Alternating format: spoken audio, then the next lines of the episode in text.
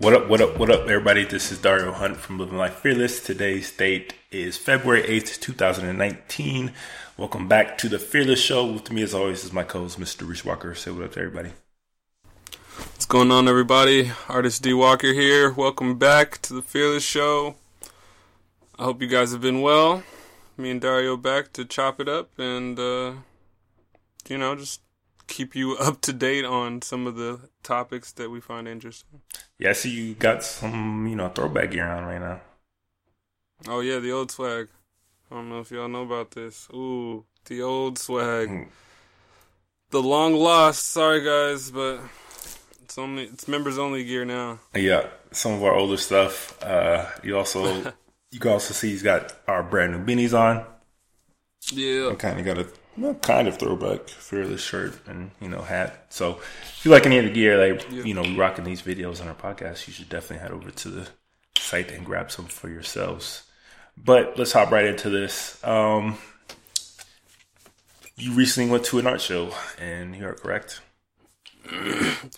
Yeah, I mean, you know, New York's got art shows all over, everywhere. But yeah, I went to a new show recently at um, BRIC.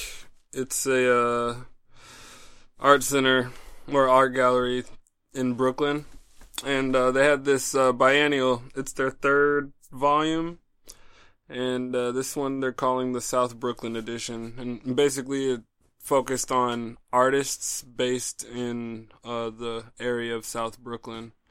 So uh, it's a group of emerging and mid career artists um, curated by Elizabeth Ferrer and Ginny Giro. Probably butchered these names, so forgive Probably. me. However, but um, yeah, you guys should definitely check out the BRIC Biennial if you have a chance. Um, but yeah, it was a pretty cool show. So I mean, thoughts, impressions, anything that stood out to you? Yeah. I thought it was cool. They had a um the curators selected a a group of artists that displayed a, a wide range of mediums and materials. There was uh some installation set up and uh there was a lot of interesting stuff. There was some weird stuff. There was um I don't know. There was there was a lot of interesting ideas. One thing I saw first, so like when you walk up to the building, it's this huge glass window, and then most of the biennial space is is in the basement level, but you can see that whole level. You're just above it, so you can like look inside and see like the whole um area. But like against the wall, there's this tall piece going up, and it's a bunch of like Jesus or like crucifixion. Um, portraits, but it's made out of like Legos. And I was like, oh, that's interesting. I haven't seen a contemporary artist use Legos in a long, long time. So I thought that was an interesting little thing that um it looks cool. I like how it deconstructs because it's just the squares, but that was cool. Uh there was some kind of like sensory chamber kind of thing. I saw somebody laying down and there was like a dome over them with like lights and like sound changing and I was like I didn't get a chance to experience it um cuz it was the opening, you know, you got to go back on days when it's not like a crazy happening so you can experience those kind of works. Um but yeah, I mean all in all it seemed pretty solid. There was a lot of abstraction. Um not a whole lot of figurative narrative based work, but um yeah, a lot of sculptures. I saw one actually there was something interesting. It was like an abstract painting installed. And then I saw somebody walk up to it and it was the artist, but they had grabbed the painting and, and like it was hinged against the wall. So it opened uh like a door and then there was like stuff hidden behind the painting on the wall. And I thought that was crazy cool too cuz you don't necessarily see interactive paintings or things like that. Um, so yeah, there was a lot of like little odd, quirky things um, in this um, show. So if it's it seemed like a lot of I don't know, slightly not traditional, like using traditional art techniques or styles, but in a slightly quirky way. Mm. Um, so I thought I found that sort of thread throughout the whole show. That's dope. So it's pretty cool. So, But yeah, I got some photos. So, um, as soon as I can edit it down to the ones that look good enough to post, it'll be up probably this week. bet. Or what's today? Next week. Next week. What's today? Yeah. Today's Friday. Yep. So yeah, if you're So, definitely in the area, should go check that one out. I don't know if you have heard of an artist, a British Iranian artist named Sarah Maple. Sarah Maple. Not off the top of my head, no.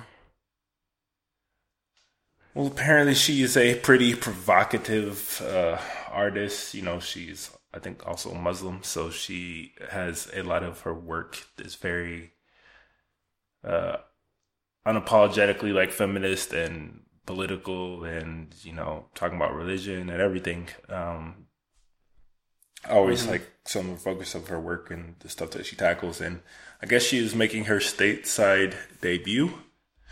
Um, and she's actually Oh. coming to uh, Untitled Space, which I believe is Oh, somewhere dope. around somewhere around you.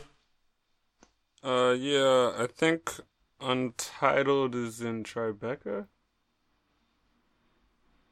Not sure, but Untitled Space somewhere in New York. I don't know for sure. Um, she's had this. She got a uh, her first. This is her debut, uh, U.S. debut, and it's, it's called Thoughts and Prayers. And I think a lot of it will be tackling like gun violence and just the whole gun debate in America, as well as I think some of her older, more prominent pieces.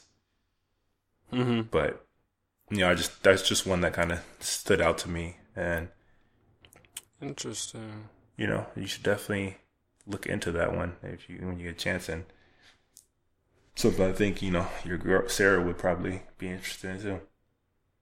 Yeah, definitely. Because just looking at some of her images, definitely, you know, strongly opinionated and strongly, you know, making it making strong statements about a lot of things. You know, Yeah. Oh, snap. It looks like it closed today. Thoughts and prayers. ooh, you're right. What's today? I Yeah. just look at it now. February 8th, yeah.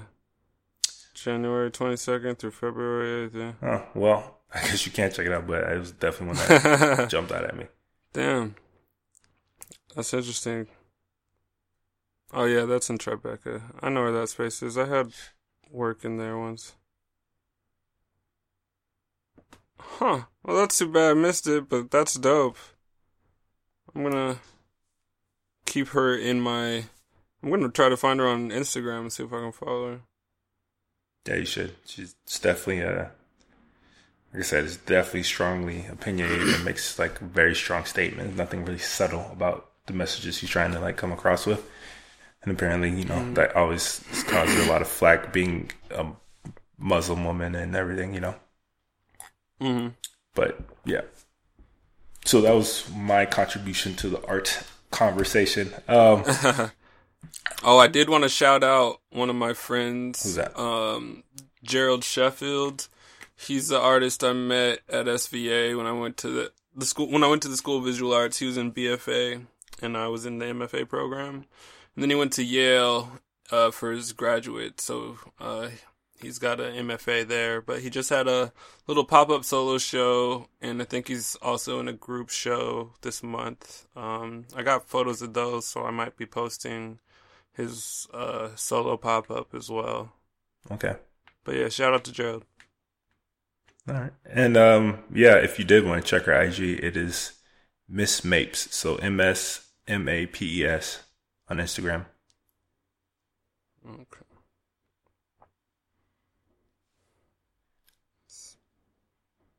Yeah. Um Okay, yeah. speaking of art, Blue check. I don't know if you watched the Super Bowl, but one that kind of one commercial that definitely stood out to me. I think there weren't many. Uh, I think pretty much Super Bowl commercials have gotten worse every year, and they've kind of lost their importance. I think with the internet too, because now they're showing commercials before the Super Bowl even happens. You know, on YouTube. Yeah. It's just strange, right? Like, oh, this is yeah. I didn't Bowl commercial, and they'll say it in the title, and it's like, well, it's not the Super Bowl, but all right, bro. like, right. But one definitely stood out to me, and it was Andy Warhol. Uh, was in a Burger King commercial. I don't know if you saw that. Oh no, I didn't see it. Yeah, I didn't watch. He was in a Burger King commercial. yes. Um. So what? it was one that like I was when I watched it, I was like, he looks fucking familiar. Is that? Nah, it can't be. And then because it's like older, it's like older footage, obviously, of him like eating a burger. Yeah, doesn't say anything. Like he's just eating a burger, and like at the end, the catchphrase is "Eat like Andy." Oh, I did see that. That's so weird. Oh, crazy. That's so weird. I don't know about that. I don't know if I'm going to Burger King anytime soon. you, you telling me that didn't get the art crowd? yeah, I'm gonna tell you right now. Anybody who doesn't already like Burger King is not gonna try Burger King and want to go there. you got to be a fan from like when you were a kid. I don't know if anybody's taste buds nowadays is gonna try Burger King for the first time, even if Andy Warhol says it's good. I mean, I just thought it was. Oh man, I thought it was interesting. Like, I mean, honestly, I think Burger King. That's kind of weird. Has some of the best uh, marketing. Has one of the best marketing teams out of any company in any industry for sure. Oh yeah, it's genius. They definitely made money. I know that art students are definitely gonna go there just because they put that in their mind. Like, oh, they care about the arts. And like, I mean, they all like I said, all their commercials always seem to stand out. My one that always reminds me is I don't know if you remember when they were doing the cheesy tots one, and they just had a ton of fucking hilarious commercials for that one. But this one just stood out to me because I was like, "Is this Andy Warhol?" Like, and then like at the end, the Burger King logo pops up, and like you had no idea that that's what it was. Like actually a Burger King commercial.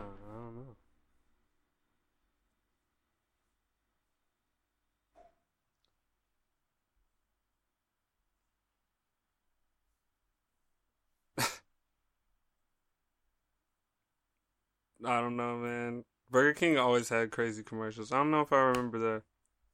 I remember every time you watch it though, it would either make me laugh or like at least be interested, like it was an episode or some shit.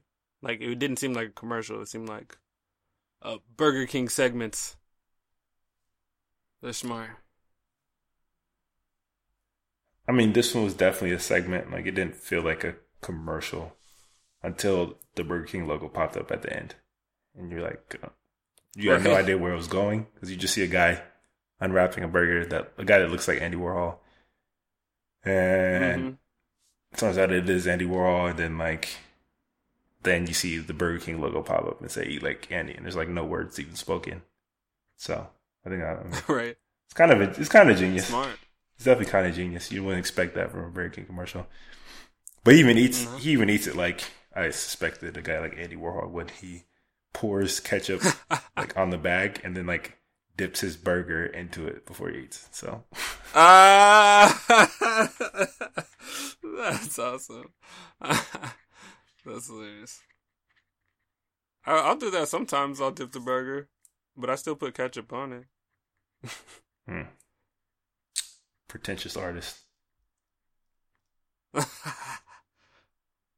man. You ain't about that art life. You got to art a little bit to dip your burger, homie. Yeah. But uh speaking about the Super Bowl, I don't know if you even got caught at least the halftime show. Yeah.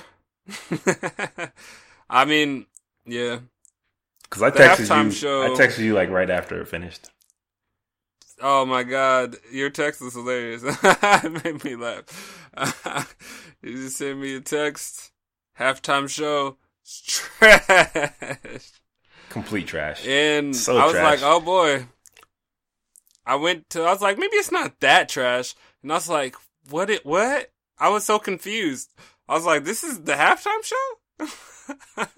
I mean, it was That's exactly crazy. like I told you. La- I think last week where I was like, it was the most basic, boring, safest.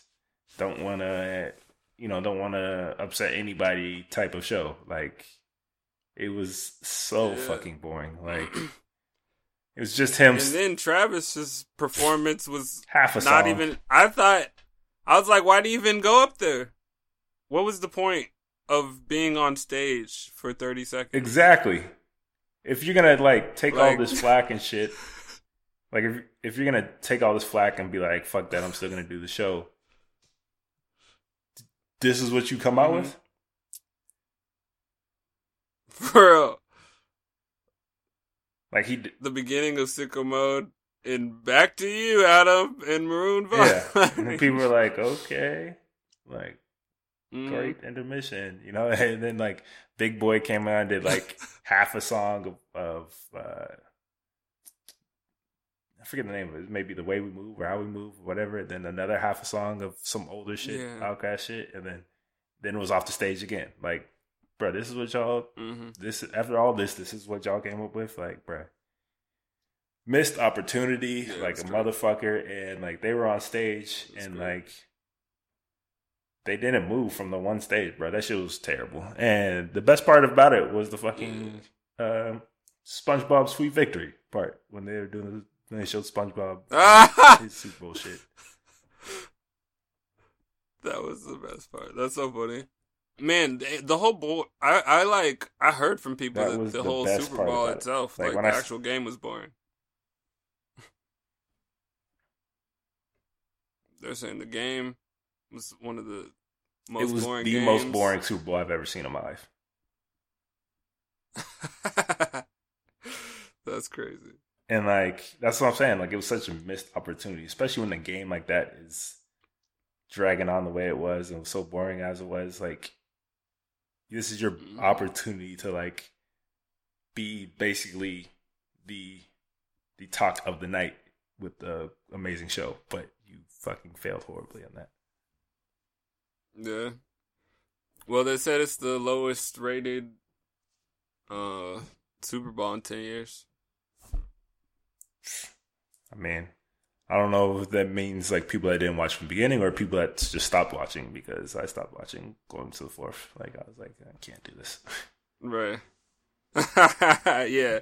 I don't know how they calculated to split it up, but I I think it's funny. makes sense.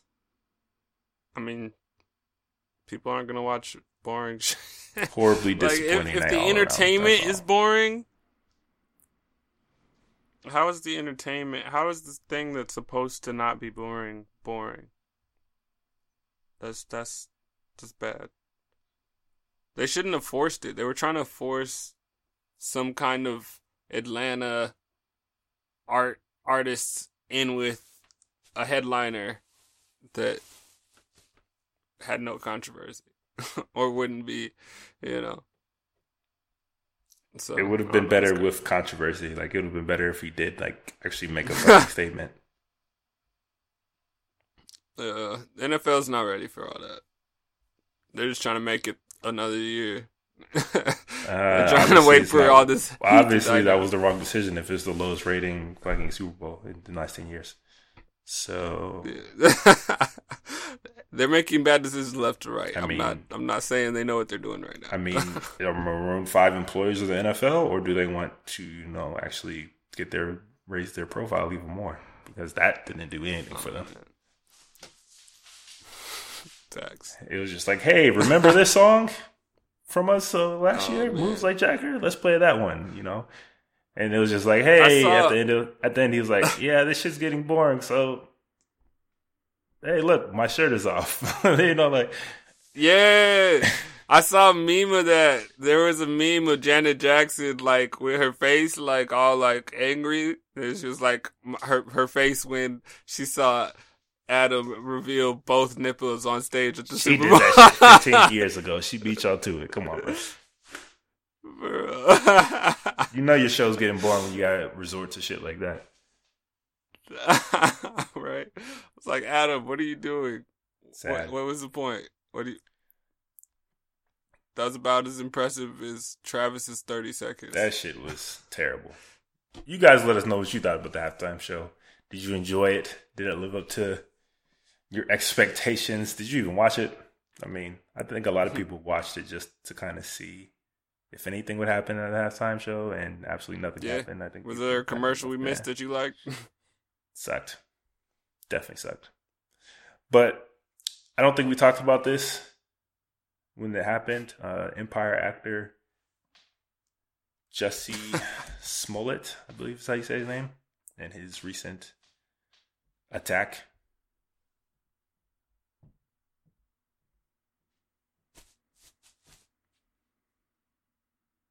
Mm-hmm. Yeah, I heard about him basically getting attacked by what he said was um, two dudes with MAGA hats on that apparent allegedly poured bleach on him and put a noose around his neck. So this is a pretty crazy story and it's basically in the news right now, and there's a lot of attention around it because some details aren't are like a little foggy. So now people are wondering if it's true. But yeah, I don't know. That's what I'm saying. Like honestly, no nothing against him or whatever, but honestly, my first reaction was, "Is this really true?" Because it sounds like almost too crazy even for today's standards, you know sound like super convenient. Yeah. two guys. I was like, damn, that's crazy. With bleach and two dudes with MAGA hats targeted you and said, "Hey, you're the you're the the the gay dude from you know like, or you're the black faggot from Empire." To be like, honest with you, you know, I didn't like, even know who he was. Like, I don't watch Empire. Like, I have no idea. So it's hard for me. I was just telling somebody. For real, I was just saying he's not that famous. Like like Sarah was like he's, he's not. famous. I was like he's not that famous. He's not that famous. He's famous for Empire. But that's where the murky details come in because his first phone call was to Lee Daniels. Really? Not the police. Yeah, he called Lee Daniels first. Huh. Yeah. I thought that was it's fucking odd. strange. Yeah. I was like, well, okay, all right. Um, but then there's also I don't know. It's just weird. It's just there's this weird information. I'm getting too much conflicting stuff. I just want the cops to like either leave it alone or like because what happens if they like air out real details about something else and then he has to come back with a statement explaining a truth or something like that would end yeah, his whole shit bro. I would like his whole he'd he'd be done before he got he started.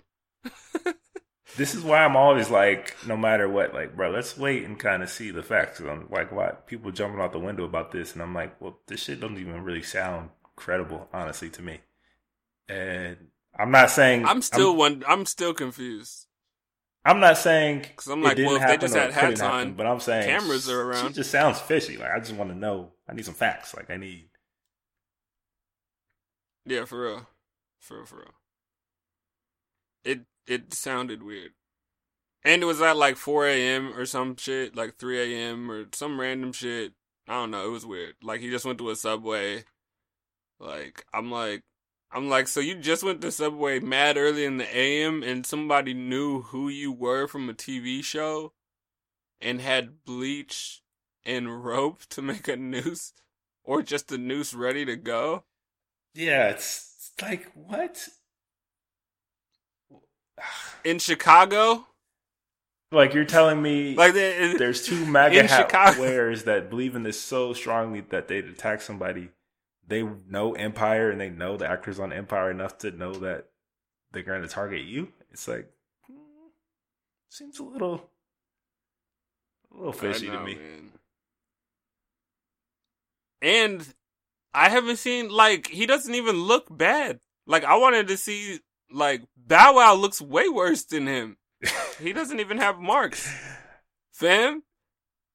Like Jussie doesn't, or Jussie or what? He doesn't have any marks. He looks fine. If if I've seen people Right. who had ropes around their neck, they have permanent scars. Like he didn't have. If he had a rope around his neck, it wasn't used very hard. Cause you'll get rug burn. Like there's gonna be marks at least for a week or two. Like honestly, He looked fine to me. that it, like you said, like you said, it didn't look like he was really beat up that badly, and so like they barely attacked you, and then they just threw a rope on, throw a rope on you, and pour some bleach and left. Feels Yeah, like all right, I'm out. Like. look, honestly, like, Why wouldn't they leave you bloody? Why wouldn't they kill you? if Why? would- if, if it's true, What's the point? I'm fucking. This is horrible, obviously, but If it's true, we need to find these dudes. but and if it comes out like this blast. is some PR shit or some cover up shit about some other shit, and I'm just gonna feel so I'm gonna feel so much worse because like, bro, like you make you're gonna make so many people look stupid, including more than just yourself, and like that's why I'm like I'm that's why I never jump like just jump out the window when you just hear something on the internet like yeah, for sure. like you remember that so I'm wait. I'm waiting it out. I'm not choosing sides. I don't know if it's true or false. I just think it sounds weird. like do, And do you remember the Ryan Lochte shit after the Olympics. Yeah. the Ryan Lochte shit. Yo, we got robbed. Nah, those dudes were crazy. They we got robbed. Oh, he said they got robbed. And That's like crazy. right when I heard that shit, I automatically felt like, mm, shit sounds a little fishy, bro. Like, Right. then like the next day, shit came out that it was like all a lie, and really he was he was the fucking asshole, and then all. It's just like, please don't be this situation, like, please, bro, like, shit's already. real. But this is worse because this is like a. It's like this is a very political. that's what I'm saying, like racially and politically, like it's like, shit's already super strange. So please, bro, like, don't do this shit, bro. right? Don't to give fuel. fake ass story. to, bro. like, It's- all it these- just seems too convenient. Like that shit sounds so made up. Like, oh yeah, two It's guys weird. wearing MAGA hats came at me and said, "Hey, you're the guy." Remember, and like beat him up and threw some bleach and fucking had a noose and just put it around his neck, softly put it around his neck. Like, uh, Mhm. I'm, I fear for the worst, bro. I fear for the worst from the story. yeah. It's crazy. But it, you know, I I, really do. mean, but Like, shit. If it's true, prayers, man. please don't be wrong. But I mean, Prayers either way. Oh, if it's true, it's fucking horrible, and they deserve the backlash and you know response it got from everybody. But if this is false, it's gonna be It's I- disgusting. I think, That's fine. I think it'll be even worse. Like, I just if think it's, too false, fam. I'm over Lee Daniels. Yo, if it's false, we're gonna have to talk about canceling Lee Daniels. canceling him. But you said Lee Because- Daniels. What does he have to do with it? Yeah. Why would you cancel him?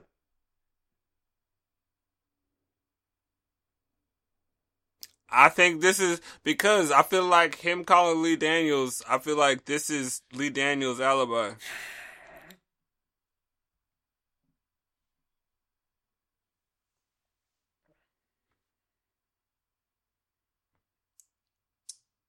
I just feel like there's something else Lee Daniels- happened, and he's trying to like. Well, I heard, yeah, I heard a, a conflicting stories. I heard different stories about like, um, like a scorn, like, like him hitting on a dude that had a boyfriend or something that they all knew about, and like something went down, and then like, I don't know, it was like weird. Like it was like all kinds of weird like stories are in the air. So like it could have been a revenge like beat up and then they they wanted to say something else happened to cover up what really happened in his personal life there's other weird i don't know who knows who knows until they find the criminals like because there's nobody in custody They're just investigating. So Like I said, I just hope this is this is what it is, and it's not some other bullshit, bro. Like I really do. I really do, yeah. because that would be fucking horrible. Like it, uh, for me, like it's just as bad. Like, like you know, we always talk about when like white people always try to like blame it on some random black guy, you know, like to cover up some shit. Like, oh, Yeah. black guys, Yeah. tagging us by no, it's shit, so like, funny. That reminds me of Liam Neeson. you know, can't can't go the other way too with it. You can't say, "Oh, some guys wear MAGA hats did this shit." You know what I'm saying? Like, come on, bruh. Right. It's not, bruh. No, facts. Yeah, that's stupid. It looks foolish.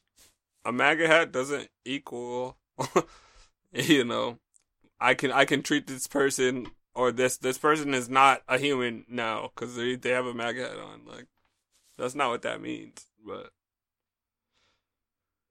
super sub, man. Look, I can I can disagree with the MAGA hat people wearing MAGA hat all the time, but that doesn't mean they're all like fucking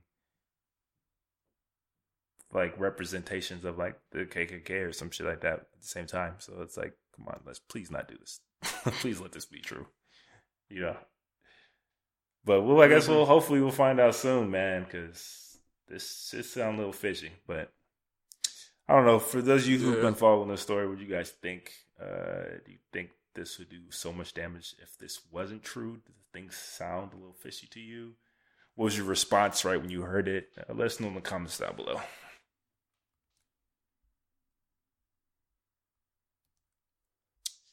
So, uh, we're gonna talk about like a lot of movie stuff. There's a lot, there's a lot of that stuff in the news lately. So Mhm. Casey Affleck has been showing a film at some film festivals called Light of My Life. Um, Mhm. It just debuted at the Berlin International Film Festival. Doesn't have a distributor or anything, but you know he's trying to make the rounds. And it is like some drama that is set in a society without women. And I don't know if you guys have been Okay. who have been following Casey Affleck's, you know, troubled history. It's got the Was that for legal reasons? you know what I'm saying? it got the uh, expected response. Let's put it this way. It definitely got the expected response from people. What Like- the fuck, fam? Oh, that's hilarious. Like, Did- hold on, wait. you- Was this because you were accused of sexually Damn. harassing all these women and you got all these lawsuits? Da, da, da, like, a world without women? Like, bro, what's going on here? you know? For real, like, all right, all right, I'm not working with women no more. Like, I need a script. We're gonna write something up. All right, we're gonna a land with no women. I've got it. yeah. That's the only way I can't get in trouble. Like, if this was That's coming from anybody else, I don't think people would think twice about it. But the fact that it's Casey Affleck doing this, For real. This sounds more like Steve Carell's lane. right when I read this, it's not even like it's not even a comedy. That's what I'm saying. Like this is a fucking like drama. Yeah, exactly, so- but uh, still. yeah, that's a little weird. That sounds like right when I had right when I like read The worst version title of Handmaid's the article that kind of talked about it. mm,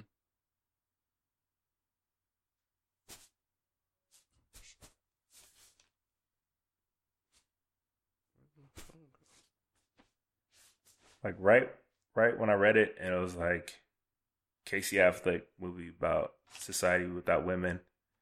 My immediate reaction was like, mm, probably should have kept this one in the back burner. hmm That's so weird, man.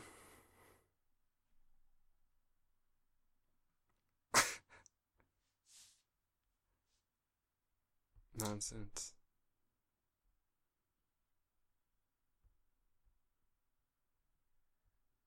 Like, who's his manager? Who's the, who's the people in his circle? Like, who They didn't pull this man aside and say, "Hey, I know you worked on this one, but let's uh, let's maybe not put this out at this time. You know, let's hold on to this one a little longer.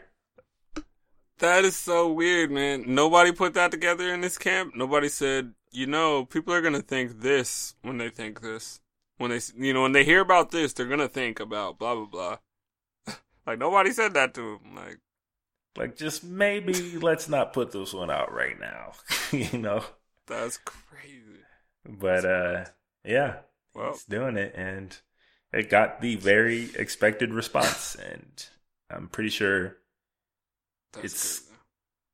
even if it's a good movie at this point, like it's going to be hard for people to like really want to watch or take it seriously with everything else that's surrounding it that's going to overshadow it. So I'm not sure. Yeah.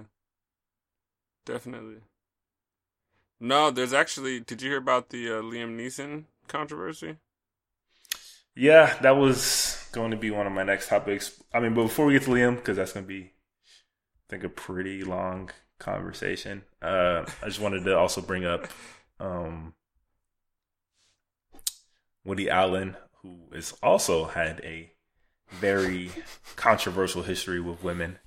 Uh, he is suing Amazon Studios for refusing to dis- like distribute one of his movies that they had already kind of had a contract for. Um, mm-hmm. It was delayed, and then they just decided not to do it, and it was all because of, you know, the allegations of uh, him molesting Dylan Farrow. Like she brought those back up after the, when the Me Too movement oh. kind of started popping off, and like those came up again, and mm-hmm. yeah, and then I guess Amazon just decided that it was too much, you know, too hmm. too much around it to put it out, you know and they decided not to do it. Yeah. Now I guess he is suing them for more than sixty-eight million in damages. Huh. Sixty-eight million, huh? I don't know how much you're gonna get right now. Uh, what's his name? Jeff Bezos. He's he's he's in the middle of losing half of Amazon right now. if his divorce goes through with her his wife getting fifty percent, but yeah, he'll still be a billionaire. So, and then she'll be the richest woman in America, in the world, and he'll still be a billionaire. No. So, don't yeah. really feel that bad about it. But yeah, yeah. 150 bill. Jeff Bezos is another story that he's just got his own issues to deal with. I don't know if you saw that he put out like a uh. preemptive post saying that National Enquirer has been threatening to leak his nudes. Oh, Jeff Bezos, you don't do that. Like Jeff Bezos, you got news, bruh? Like, come on, bruh. Who got the yeah? What do you mean, news, bruh? Like, damn, bruh. What are you talking about, fam? and like, is that much of a threat? Like, who, who's like, who in their right mind is thinking damn, I want to see those Jeff Bezos nudes, you know? Like, yeah. I was like, go ahead, leak them, National Enquirer. You're going to get about five people watching Jeff this Bezos. shit, bro. Like, nobody trying to see that shit, bro. That's crazy. the National Enquirer. What are they going to do with that? They're not going to put that out. That's crazy. Jeff Bezos. I didn't see that, but that's funny. Yeah. It was, it was kind of, I mean, it was unintentionally funny. like you know, like it's all. I mean, it's fucked up if it's true that you get blackmailed, but but yeah. The fact that but they're threatening to leak your nudes is kind of funny. yeah, I think. all right, so Allen might get like now that we got that out, we twelve million at the most.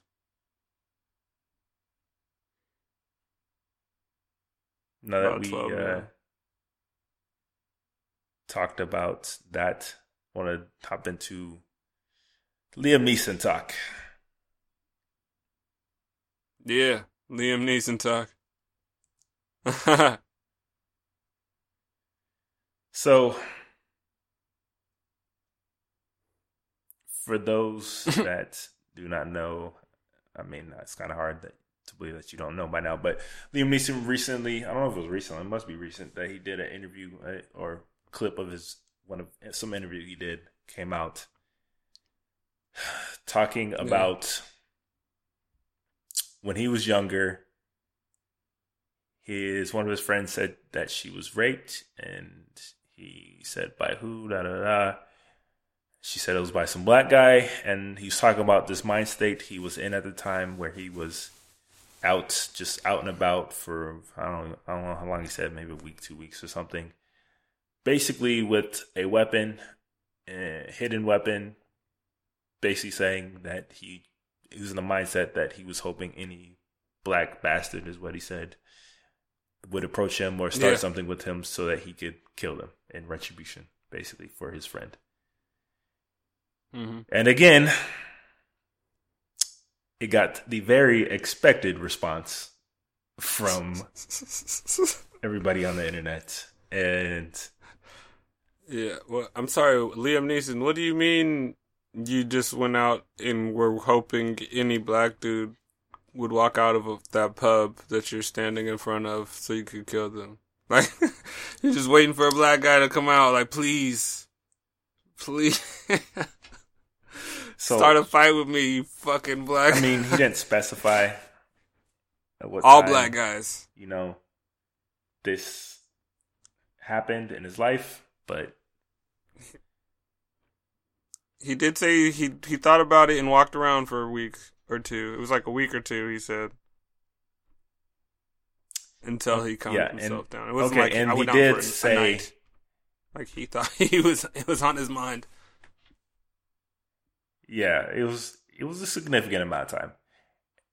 But he did say that afterwards he kind of like snapped out of it and was like, "What the fuck was I doing?" You know, like looking back at it, it's like an embarrassing time for him, and an embarrassing that he was yeah. ever at that point, like, mentally and stuff. You know?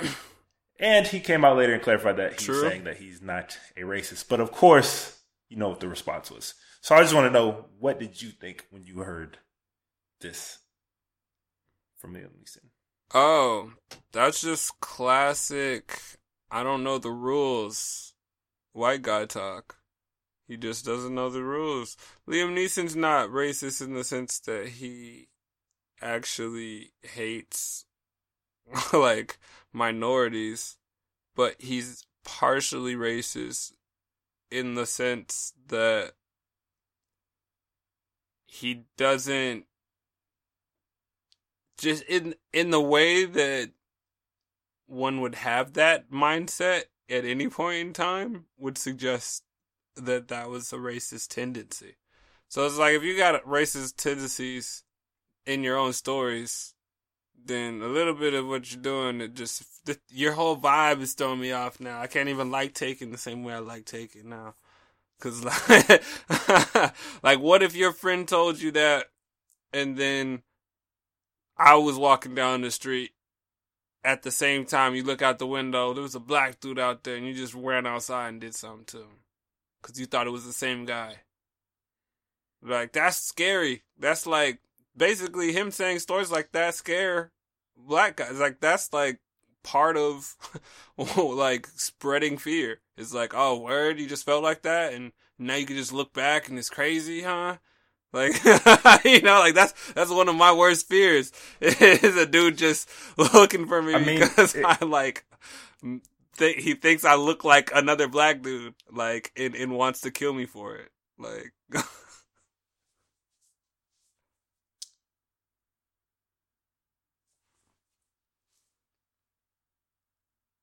like it seems small, but it's huge at the same time. So.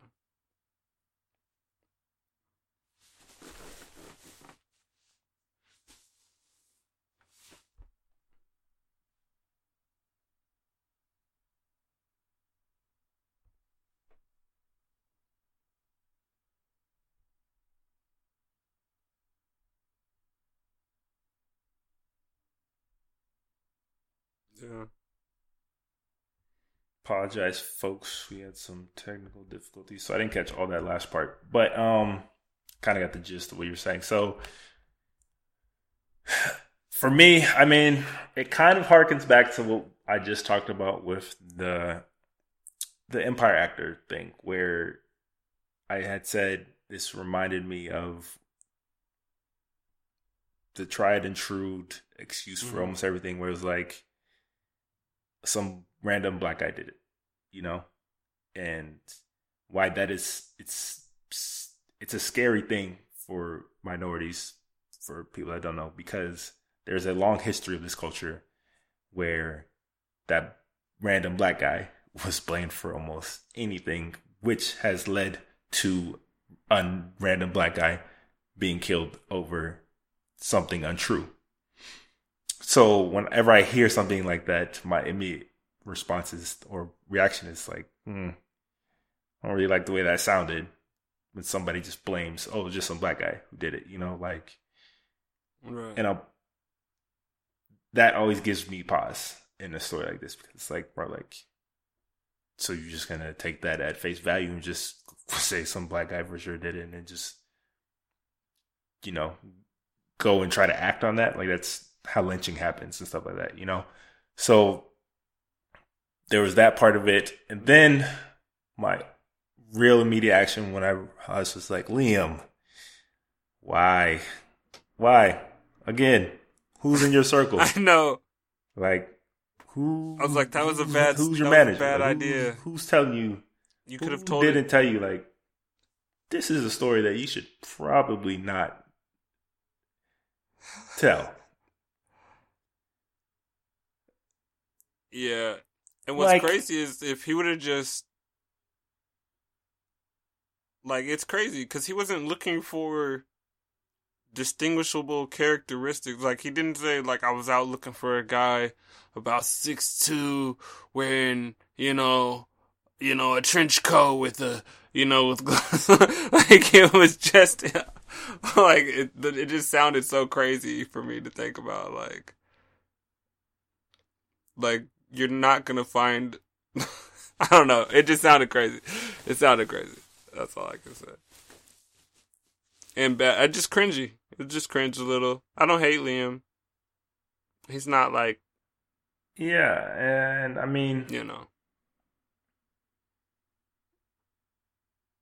like I said, it, my it was also like, bro, like I I'm I kind of understand what he was trying to say that he has changed as a person and that you know even he is not immune to these like fucked up impulses and thoughts and whatever. But if i'm his manager Mhm. if i'm in his circle i'm telling liam why? This is a story you should not tell. This is not going to go over well at all even if your intention For real. is good in some way. Like my immediate reaction wasn't, "Oh, Liam Neeson is a racist." Like I didn't, I don't, I don't know him. I don't necessarily believe or know that if he's a racist or not. And it didn't really sound like Right. necessarily a racist story, but it definitely was a prejudice story. Like I don't know if it was like say an Asian guy, or she said an Asian guy raped me, if he would not do the same exact thing. But Mm-hmm. I knew what their reaction was going to be to it. Like immediately, it's Right. going to be that he's a racist bigot, and I don't necessarily know or think that is true, but I think it shows a deeply entrenched, fucked up mentality that we have as you know, society. And maybe he was trying to bring light to that. I can't speak for him, but this is a story again. Like, Mhm. why are you telling this? This is what my first thought was. Liam, baby, why? like, why, bro? Like, For real. and then my third thought was, nothing about. I need to hear Key and. Yeah, like I guess he was trying to sound like he was trying to tell a story of of wanting to avenge his friend for what somebody did to her, but he just told it in a very terrible way. and and and probably did it in a not so critically thinking manner Oh, it's horrible. At the time. the way But he delivered this story, and I'll be honest, it makes me not want to see his new movie. I mean, this will definitely. If I, I, was slightly interested, I'm like cold now. I'm like, eh. I mean, I've never really been that big a fan of him, but I mean, it's definitely gonna hurt him uh, for sure as a professional. But I don't. Yeah, no, they canceled his um appearance at the premiere in here in New York. Did they really? Yeah, he's not going to be at the red carpet. Again, I'm his manager, Liam. I appreciate the honesty, buddy, but let's not tell this one. like, let's not say this one, bro. Like, what are you doing?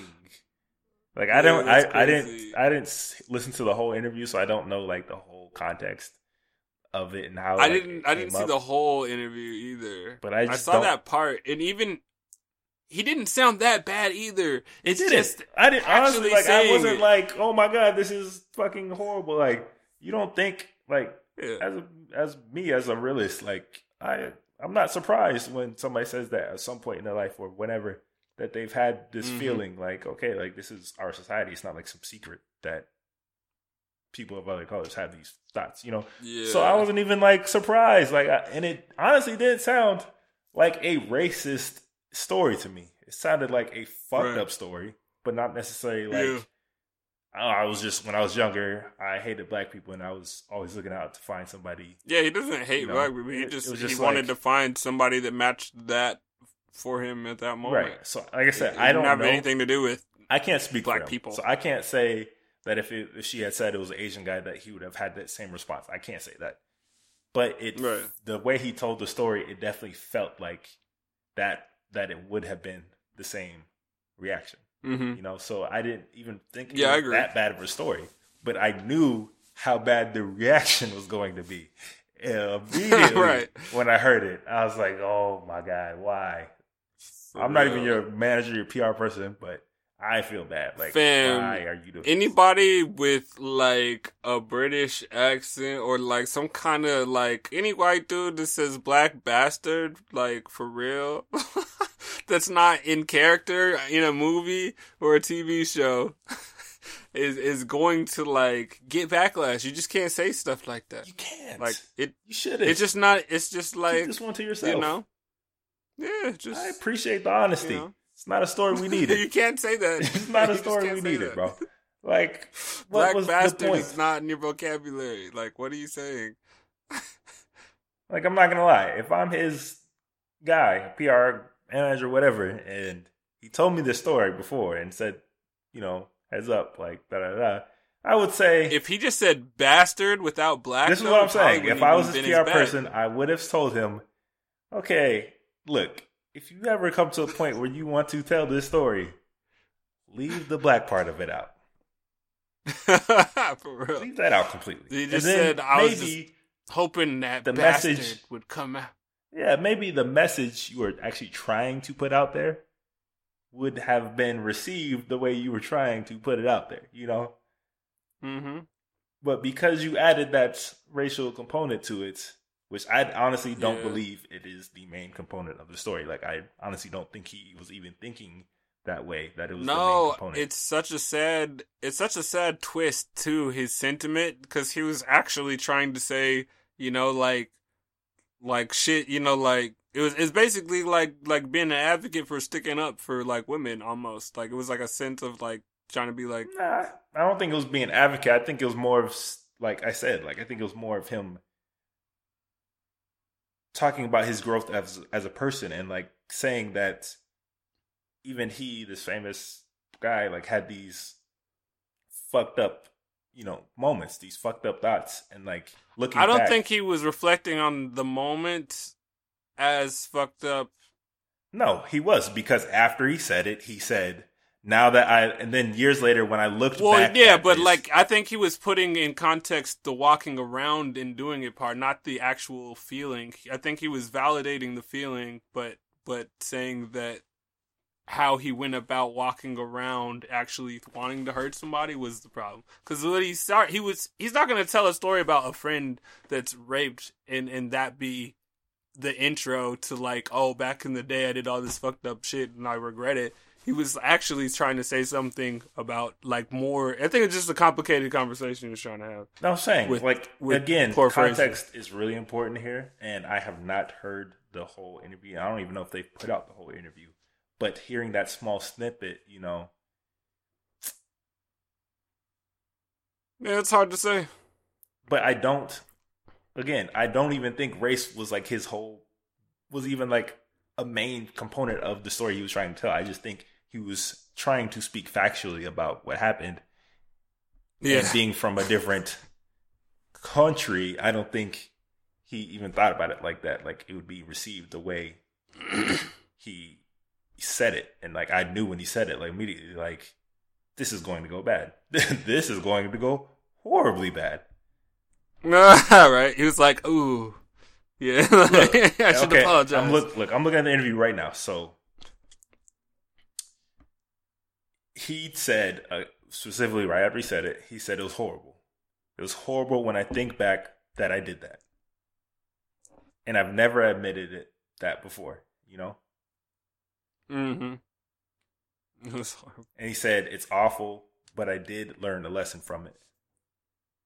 Yeah, And and he eventually thought like, what the fuck are you doing? You know, right.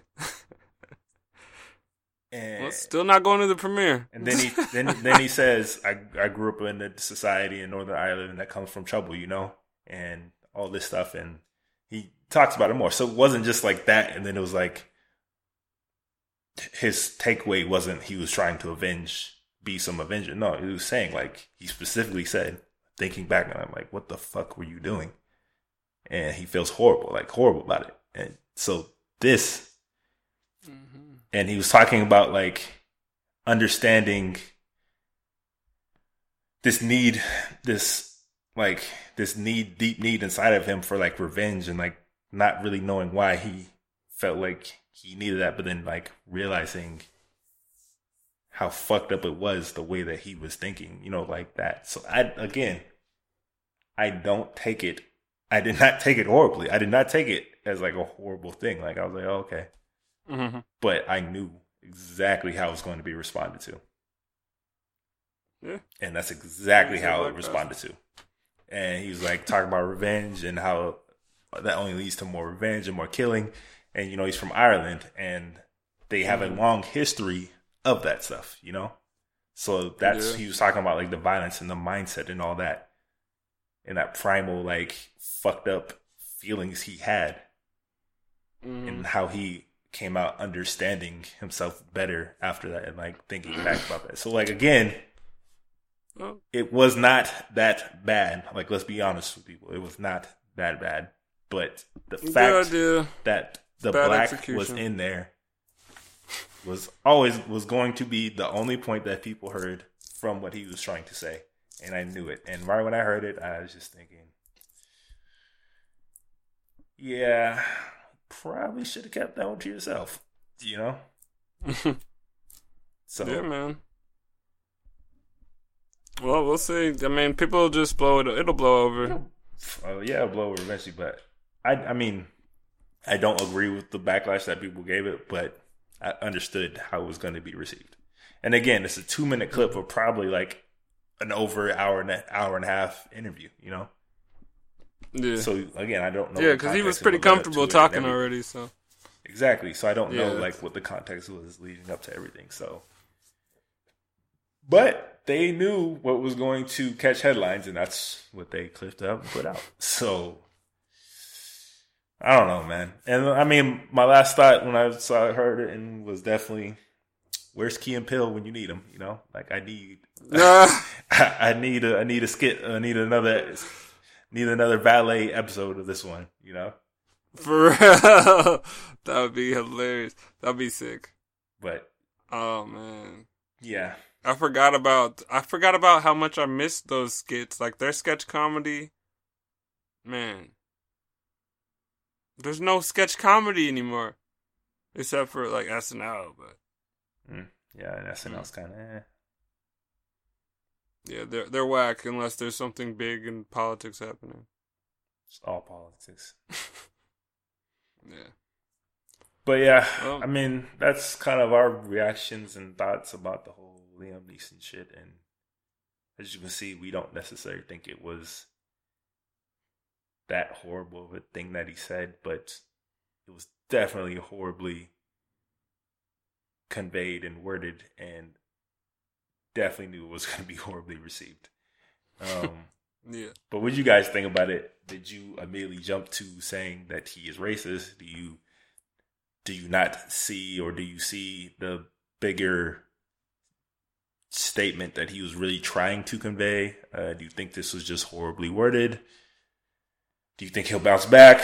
Uh, you, are you no longer a Liam Neeson fan after this? I mean, let let me guys, let you guys, uh, you guys let us know in the comments down below.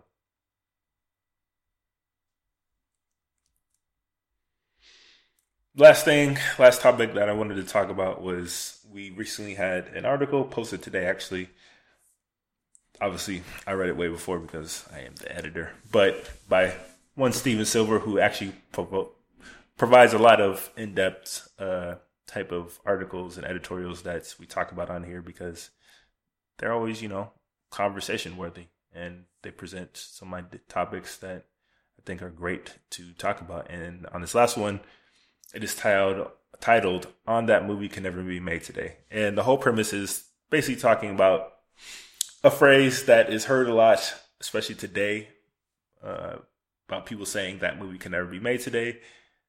Um, talking about movies from the past that are you know more, I guess, shocking and crude and vulgar and non politically correct, and basically implying that those works are better than you know what's out today. But you know, Mm-hmm. and he went, he went, he he did a really good job of talking and going more in depth about you know exploring from his perspective what people really mean, if it's true or not, Mhm. and gives examples. And the big example he uses that people always bring up is Blazing Saddles, the classic Blazing Saddles. Yeah.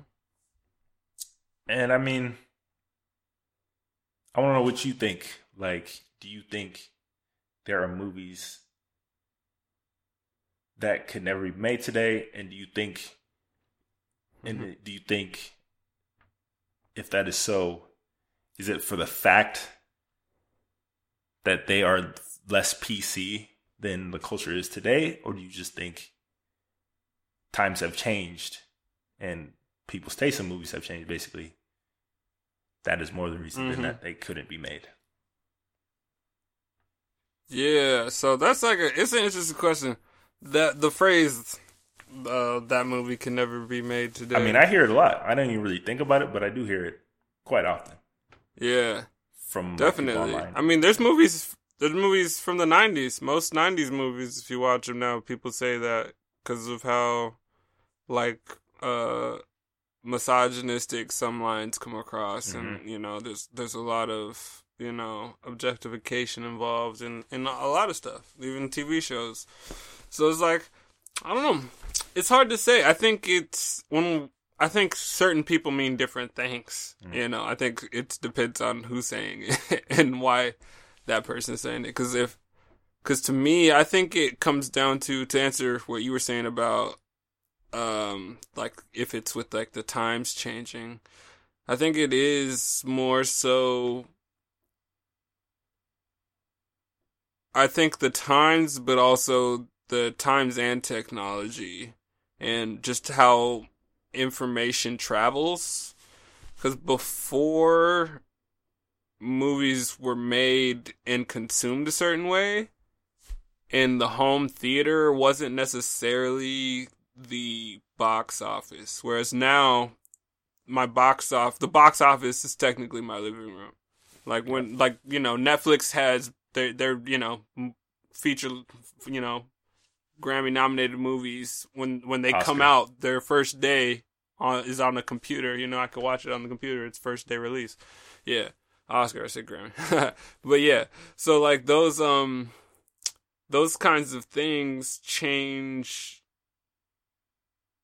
just how it's consumed, but then, you know, that many more people are there's just so much more information that I think there's less ignorance about things, but there's also more of a consideration of it being able to get to that many people. So I think it's forcing PC-ness a little bit in this time right now because anyone's allowed to have an opinion and if their opinion is valid but in a negative way against what you're doing, then you know you suffer for it even though you know like you you may not have intended for it to come across like that. Their opinion is still valid and what you know your work may have like caused them to feel you can't like undo. So then you're just left with the backlash unintentional backlash. So i don't know. It's hard. It's hard to say. It's like but he kind of touched on that a little bit yeah, too. a lot actually. yeah. Um so for me I was thinking about it, you know, I thought about it a lot so after reading and you know, because it's something I didn't necessarily really think about until he presented it the way he did. And I'm trying to think how to say this. So I do, I do, I, I actually kind of do agree that uh, certain movies from the past cannot be made today because you know things are a bit more politically correct and people don't receive things the same way that they did in the past. But I don't necessarily think that's a bad thing at the same time. Because mm-hmm. it, there's a difference between being, you know, crude or vulgar and or, you know, more outlandish and shocking than being right like miso- misogynistic, racist, or you know stuff like that. Because there's still plenty of shocking, you know, vulgar, crude type movies out there that aren't mm-hmm. politically correct, you know, with, you know, the times, but they're not mean spirited. They're not based on racist, you know, themes or, or prejudices out there that are not based on just random misogyny, misogyny, you know. Um. Mm-hmm. So yeah, there is part of it that, and I, I and for me, like it, it really depends on how what type of person you are and how you kind of take that. If you take, if you miss those racist jokes from like Dumbo and racist caricatures from Dumbo and shit like that, mm-hmm then of course you're never going to see that type of movie again because people just aren't having it. Like I'm not having it. Like I don't want to see yeah. that shit in cartoons anymore. You know, the right. fucking shucking and driving and shit like that. Like I don't want to see that shit again. Mm-hmm. But not for the not for the fact that I don't think Dumbo should be made again. Obviously, it's being fucking made again, but they're leaving out those racist parts because again, people have people, especially of minority and different categ- categories, have much larger voices. Thanks in mm. part to social media, money, whatever, you know. So, sure, I guarantee you that people felt a certain type of way about seeing those characters in Dumbo when it came out. Oh yeah.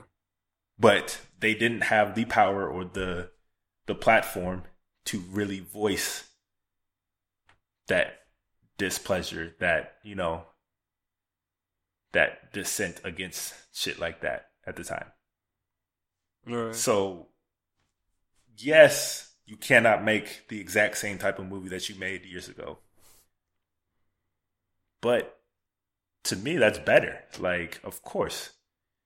Like, yeah. if your only way of making shocking funny, whatever type of movie is by employing lowbrow racist epitaphs, caricatures, or just lowbrow, low bar misogyny and shit like that. It's just not a fucking good movie, you know? Like you're just not Right. a good creator. You're not a good, you know, like I said, creator. Like that's more on you than I think as some bad sign of society and where it's heading, and you know, being soft and sensitive. Like I, I'm, I'm of the type that I do think the times are at times overly sensitive, but I don't. That's but when it comes to shit like that, like specifically like the racist shit and the overly misogynist, like random shit like that, like I just don't see the point of it, and I just think it's just lazy movie making and screenwriting if mm. that's your only way of conveying some sort of message. And sure, you might not get that same shit. So, like, if you yearn for those days of like blackface to come back, fuck you. Them shit's never coming back, and that's for a good reason, uh-huh. right? Yeah. You'll never get another Birth of a Nation ever again in fucking America, and that's for a good fucking reason. So yeah, certain movies cannot be made again, but that's not for like always for a horrible reason or bad reason. It's not for the worst. If anything, it's for the better, and it pushes people to have to actually be better creators, be better, you know, screenwriters, be better, just be better at your fucking craft. Sure, it's harder. Like, what the fuck? Like, okay. And this is how I kind of feel about a lot of comedians too. Is that sure? Some of those easy jokes won't fly anymore. be a better Yeah. fucking comedian and think outside the box. It's not like the. Well, that's what I'm saying day. is the audience is more educated now. There was a lot of a lot of naivete involved in Hollywood and, and just movie making for the since it since Hollywood started, you know, since there were movies, there's been a lot of you know, just like the the movies are only going to be as educated as the, as the people want them to be Mm. in that time. So like you're only the movies are I feel like time capsules of like that period what- for sure, thousand percent. you know. So like that's what I appreciate about movies. So I don't necessarily want things that are in the past to be remade cuz it would it ruins the like time capsule. It, so like you have to recontextualize and and then even rewrite, you know, to to take something old to, Yeah, I mean, make it in, in. Nostalgia is great until it becomes poison. Until it keeps you from growth and it keeps you from, you know, change and like, like I said, growth and shit like that. Like, yeah, it's great Mm-hmm. until it stops you from growing as a person and as a society. Like, that's when it becomes a fucking problem. And like, I understand his argument. Like, there definitely are certain groups of people out there that just wish the good old days, you know, were back again. Mm-hmm. And if that's what you're looking for in your movies, sorry to tell you that that's not fucking coming back, and for a good reason. They shouldn't come back. But at the same time, back in the day, we never would have got a movie like which he brings up, which was a great fucking point. Is that sure? But back in the day, we never got a, a movie like Get Out. Never would have got Yeah, a movie like exactly. Sorry to Bother You. You know, movies like Mhm. this, we never would have got them shits. So it goes both ways, and and it's not better or, or worse necessarily. It's just that things have changed, and people are getting better at storytelling. People are getting better at creating shit and like trying to get a message point, and like without having to resort to such honestly lazy tactics. You know. And again, it's not like these. There's movies out there that aren't PC. Like there's plenty of them that are, and he gives and he provides some good examples. But again, times change, and honestly, I don't think Blazing Saddles is even a great movie to hold up as saying like that can never be made today because I used to love that movie. Mm-hmm. And I remember even thinking like, damn, this was made at that time period because it's it's weird to think that because that shit was so ahead of its time. Yeah. It was a satire uh-huh. about all the shit that that they see in movies, basically. But Yeah. all the racist Yeah. shit, all the misogyny, all the fucked up parts, particularly when it came to how they portray- portrayed black people, you know, in movies, and they were basically Right. skewering it the whole fucking time. So if you missed the point Yeah. that that's what they were doing, that movie was never for you because the whole point of the movie Right. was to shit on people that liked or shit on those type of movies that all played into those stereotypes and tropes. Mm-hmm. So Yeah, definitely. yeah, and and he makes another great ending argument saying that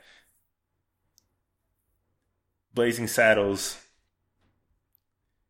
may not be the like. Let me get the exact words he says. If Blazing Saddles can never be made today, it's because there isn't a talent on Mel Brooks' level currently working in comedy. Mm-hmm. Yeah, That's perfect, Yeah, and Paul. that's I just thought that was like a perfect little fucking like bow on the on the argument. Like it's not has nothing really to do with the messaging and the storytelling. It's like the talent and the ability to convey the message. Yeah. Yeah. You gotta be you gotta be an artist, you gotta be inspired and and you know, not everybody's can be a revolutionary and come up with some genius shit and and compose it in a way that comes Doesn't across have to like rely on genius. such cheap and lazy tactics. Yeah, Yep. Nah, like a. River. So I mean, I mean, but yeah, but I mean, just to like put some credence into to that can never be made again, or that could never be made today. That I feel like that's somebody's statement saying they disapprove of something specific. yeah, yeah. So it's like whatever that movie is, something specific in it could not be produced that way again right now hmm with without severe backlash. So, like basically something it couldn't this segment of the movie couldn't be presented this way or you know like this premise, you know, but like quite possibly not Yeah. exactly in the way it was. I can't. I don't have an exact number, but quite possibly in the way it was exactly made. Sure. mhm, but you can guarantee you can still convey the intention but in a better way right. you know Yeah. so i mean yeah shit is harder like you said the audience is more educated they know what the fuck they want they know what they don't want they don't want and they've seen shit so many times that yeah you have to always reinvent the way you present stuff Mm-hmm. I like old Yeah. movies are old for a reason, you know. Right. So For real. I don't necessarily want to go back and see the exact same style. Like I don't want to see an '80s like romp in every one of my movies and shit like that. You know, I don't want to see that style particularly again in all my movies. Like that Right. time has passed. We've evolved. We've changed. We've become more sophisticated as consumers. yeah. For sure. but it's definitely a great article. Another great article. Um, presents some great points, and and I think it makes great conversation. So if you have not read it, you should definitely head on over to the site and check it out because I think it is a fantastic article. And like I said, it's it's one worth reading, and, and it makes you think. Definitely makes you think. And you know, what are your thoughts about some of the questions he presents? Do you agree that there are certain movies that cannot be made today because they are non-politically correct, or do you think uh, it's because you know the audience and the consumers have just become more sophisticated in what they want? And yeah, so I mean, let us know. Let us know in the com- comments down below, and you know we'll talk right back at you and have a nice little conversation about it. But yeah, that's it. I mean, that's it for today's show. We covered everything I wanted to cover. For sure. Again, today's date was February 2019. And again, if you like any of the Get Rock these videos, these podcasts, just definitely head on over to the official site where you can grab some for yourself. If you have any questions, comments, topic suggestions, just want to say what's up, you can let us know in the comments down below wherever this goes up, wherever you watch us or listen to us. Um, you can also email us directly at podcast at livinglifefearless.co or you can go to livinglifefearless.co slash podcast and fill out the form there. And who knows, your question, comment, or whatever can might make the next episode. But until then, you know, we will guys, you guys, we will be back with another show soon. But until then, you know, do what, Doris? Y'all keep living life fearless. Yes, sir. Cop that merch too. Yep. Shit's fly. We will be back. Thank you guys for listening. As always, if you're loving these, please smash that like and subscribe button for us wherever you know you guys listen to us, and we'll keep trying to bring you some dope content. Till then, catch you guys soon. Peace. Peace.